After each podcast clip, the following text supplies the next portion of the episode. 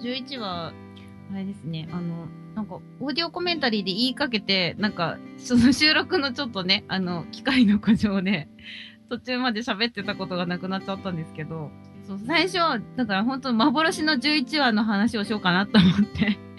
最初になんかもう私がこれは力作だ、素晴らしいって思って、あの、出した話は速攻ボツになったんですけど、はい。幻の第11話のタイトルは、海からのメッセージっていう話だったんですよ。ほうほで、えっ、と、あらすじは、なんかこう、えっ、と、里美が、ある日浜辺に行ったら、こう小瓶に入った手紙が浜辺についてて、なんかそれを読んで、読んだら、なんかこう、何月何日に来ますみたいな手紙で、そのところに行ったら、海の帝国に住む王子様が来ましたっていう。で、もうその時点でネタバレしてんですよ。自分で説明してるんで、海に住んでる、なんとか帝国の、帝国っていうか帝国じゃないけど、海に住んでる何々なんだとかってあ言ってんですよ。で、その時点でダメって言われて。あ。ああ。なんで最初にネタバレしてんの？みたいな。とか、なんか、そうそうそう。で、結局なんか、その、なんだろう、その、まあ、海の王子の名前は確かカイ、カイリって名前だったんですけど、で、カイリさんと、こう、すごい昔、60年ぐらい前に、まあ、結婚して、その、海の帝国みたいなとこにこう連れてくって約束してた女の人がいたんだけども、なんか大地震が起こっちゃって、なんかこう海底が変化しちゃって、その男の王子様のカイリーさんがこう浜辺に来れなくなっちゃってでその女の人もなんか地震を機にちょっと別のところに引っ越しちゃって別の人と結婚してでもうおばあさんになってるんですよ。でまあ海の帝国とそのこっちの本当の世界の時間差っていうかその時の流れが違くてもうカイリーさんはカイカイリは若いんだけどその女の人はおばあさんになっちゃってでまあ里美がその女の人をこう探して引き合わせようとするんだけど女の人はもう自分の生活があるしもうおばあちゃんになってるからみたいなことを言うんですよ。で結局その会いには行かないみたいなことを言うんだけど約束してた日に実は来て2人は海にあのなんかこうあダメだうまく喋れないえ、おばあちゃん最後行っちゃうんですか？行くんですよ。であのなんか、ま、魔法がかかって若くなって2人で海の帝国に行きました幸せになっちゃうみたいな。そのおばあちゃんの夫のおじいちゃんは亡くなってるんですか？なくなってないんですよ。かわいそう。だからこう全てを捨ててきちゃうんですけど、あのもうありえない設定すぎるって言われて。全然ガラッと変わりましたね。全然違う話になりました、ね。そう。で、もうなんか、ボツ、ボツ。だけど、一つだけ褒められたのは、まあ、あの、ちゃんとそのキャラの特徴が分かってて、このキャラクターが言うセリフだなって思わせるような、あの、セリフはセリフでしたって言われました。ちゃんと、まあ、その、それぞれの登場人物のキャラの性格を分かって、まあ、この人にこれを喋らせようみたいな感じで言ってるのは分かったって言われて、それしか救いがなかったん でもそのボツをもらって、また新しく書き上げて2個目ですか？これも。そうです、2個目です。だこれの期間ってどのぐらいかかってるんですか？最初のボツのものから含めて。えー、でも、えー、どのくらい ?2 週間ぐらいだったかな。早いですよね。なんか、それで、最初もその、最、最初の、すごいもう、自分の中での自信作は結構かかったんですけど、1ヶ月以上もうすごいかかって、書き出したら早かったんですけど、なんかこう設定考えるのがすごい長くなっちゃって。うんでもそんな感じじゃないですか、話書くって。しんさんとこも書いたことありますよね。脚本書いたことなかったでしたっけ？ないですあね。、ないでしたっけ？誰かと勘違いしてますね。それはそれでいいんですけど。なんか設定が決まれば結構早いんですけど、すごいかかって、だからもう一回どうしようどうしようと思って、でも無理だったらいいよって言われたんですけど、なんか負けず嫌いだから、なんかそれは嫌だと思って、とりあえずこうプロデューサーに、こう、ラジトラがこうオマージュしてるウルトラ Q っていう番組の、うん。あのヒントになるような番組を見せてもらって、うんで、まあ、いくつかこう、キーワードっていうか、こういう設定どうみたいなヒントをちょっともらって、それをもとに自分でなんか考えて、書いて、もうだから、一応決めてた期限ギリギリだったんですけど、うん多分2週間ぐらいだったのかな。書いて。11話の裏話は結構オーディオコメンタリーで喋ったので。まあまあ、でもいろいろな、あの紆余曲折があって、この11話の話にまとまったということで、かなりの思い出があったと思いますが。ななんか、でも当たり前なんですけど、さとみのセリフがすごい多くて、収録も練習も大変だったっていうのが。ああ、なるほどですね。うん、でなんかやっぱりこう、自分で書いてるから、なんかこう、こだわりが出てきちゃうじゃないですか、セリフとかも。だからなんか撮る、撮るのも結構なんか大変っていうか、いつも以上にこう気を使うというか、そうですね、なんかこれダメ、これダメみたいな感じで。自分の納得いく形で仕上げるのが大変だそうとそうそう。まあでも、それだけの、あの、なんだろう、脚本もそうだし、その自分の役柄の部分としてもそうだし、実際にその、自分が、まあ、なんだろうな、体験してきたことに対して、まあ、すごく感銘を受けた言葉もあったからこその話のまとめ方っていうのがあったと思うので、そうですね。11話ってどう、どうでしたか？かその その期間っていうのも ありますけれども、ただやっぱりその思いっていうんですかね、その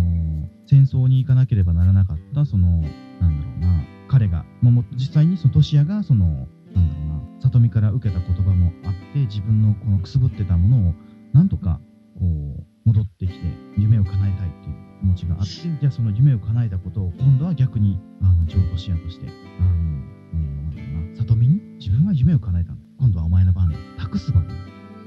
そうあそこのシーンすごいいいですよね、本当に。うんまあ僕だけは語ってしまってよかった。いやいや、いや、でも本当最後のシーンは、本当になんか自分もやってて、まあ、その役者がまあやりながら泣くっていうのは良くないんですけど、本当泣きそうになってこうん。う。で、なんか、あとは、その、まあカットになったんですけど、こう、そういう、なんなんていうのかな、こう、なんかこう自分でその設定としてこう考えていくときに、いろいろ調べるじゃないですか。なんかその嘘、嘘は書けないから、まああの無線の話とかもしたと思うんですけど、はい。あまりにもこういい加減に書けないから、こういろいろいろ調べて、やっぱラジオがこう衰退した時期があってとか、そのテレビに押されちゃって、こうラジオがこう大変な時があったんだけど、こうんうトシヤはそれをもう頑張ってみんなで乗り越えて、そのラジオがこれからもこう衰退しないように、こう、里見に君たちがそのやっぱラジオ界を盛り上げてってくれみたいな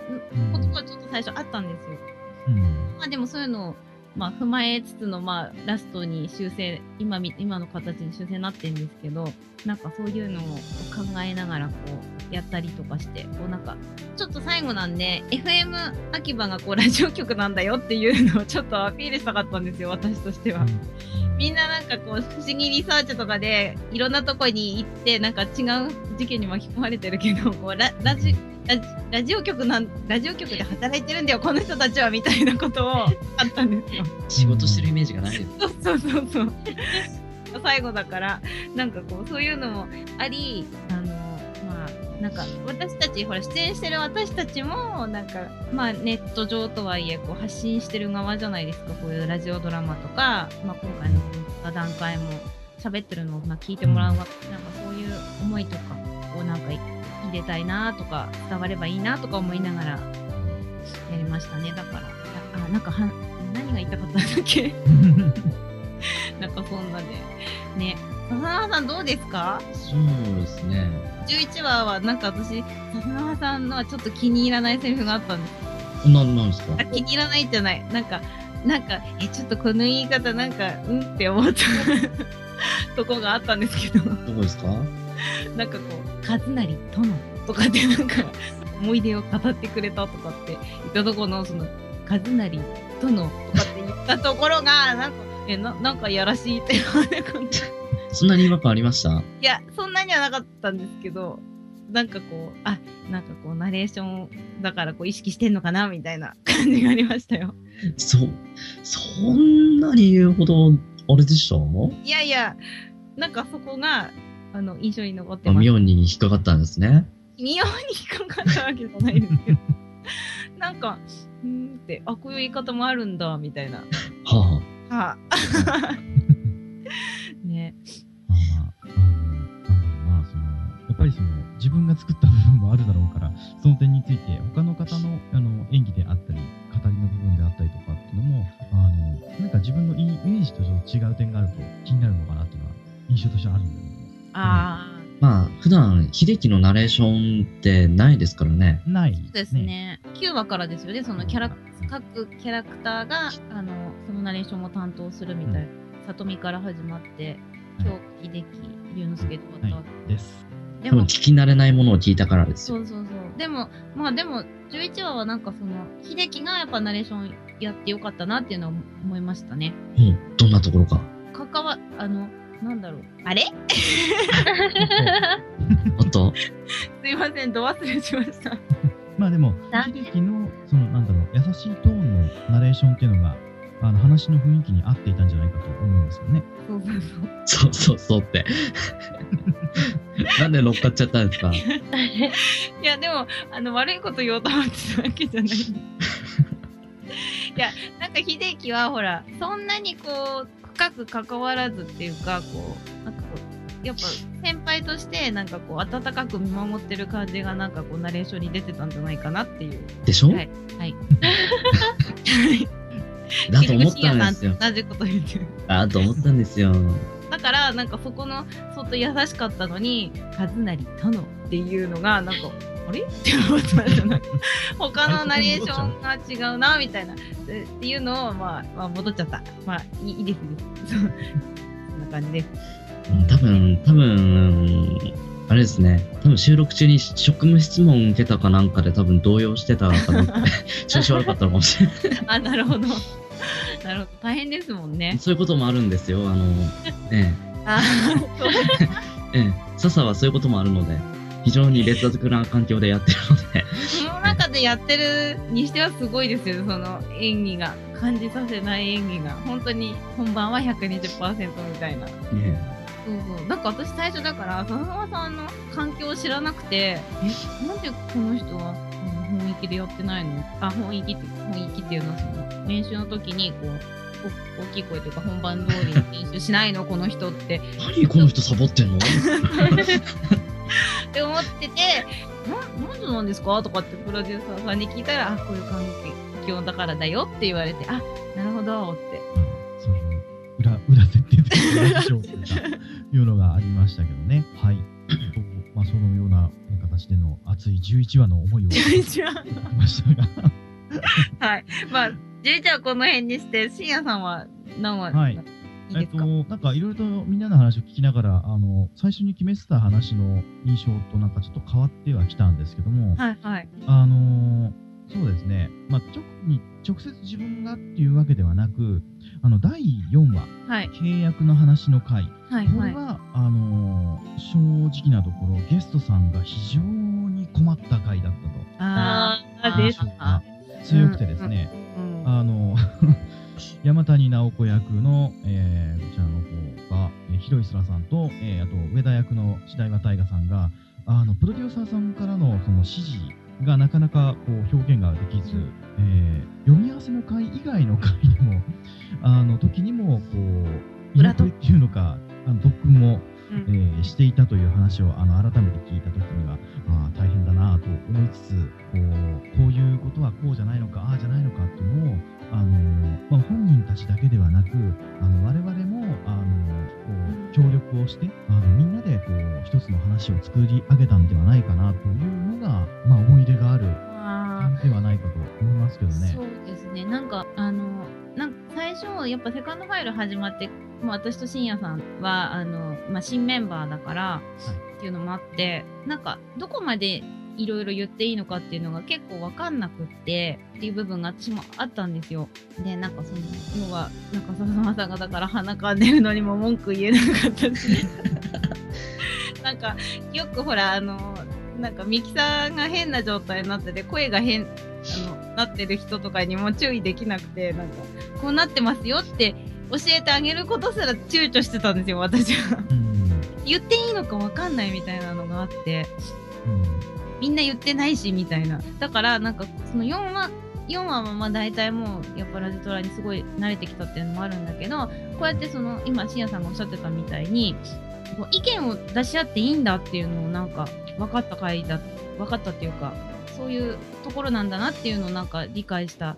回でしたねそういう意味ではこうみんなでいろいろ言っていいものを作っていくっていうこうみんなで作ってっていいんだっていろいろ意見言っていいんだってなんか思った回だったと思いますぱり迷ったりこううまくできないっていう点についてはアドバイスは多分していいと思うのでそれはあのこの4第4回のお話の中であのみんながすごく協力できたんではないかなとそういう印象が